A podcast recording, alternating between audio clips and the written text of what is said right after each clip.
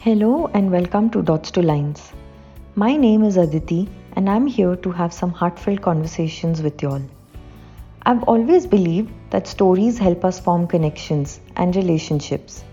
Whosever story it may be, we surely find something to relate to and learn from. It may be inspiring, heartwarming, and sometimes just about a different perspective.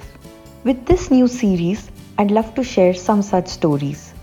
Personally, I experienced the magic of healing when I was able to collect my thoughts and put them out there. It was a release.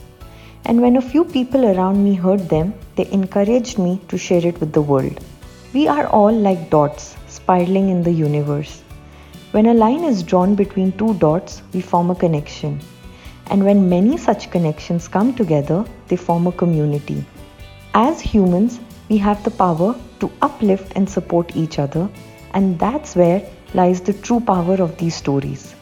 I look forward to sharing these conversations with you all.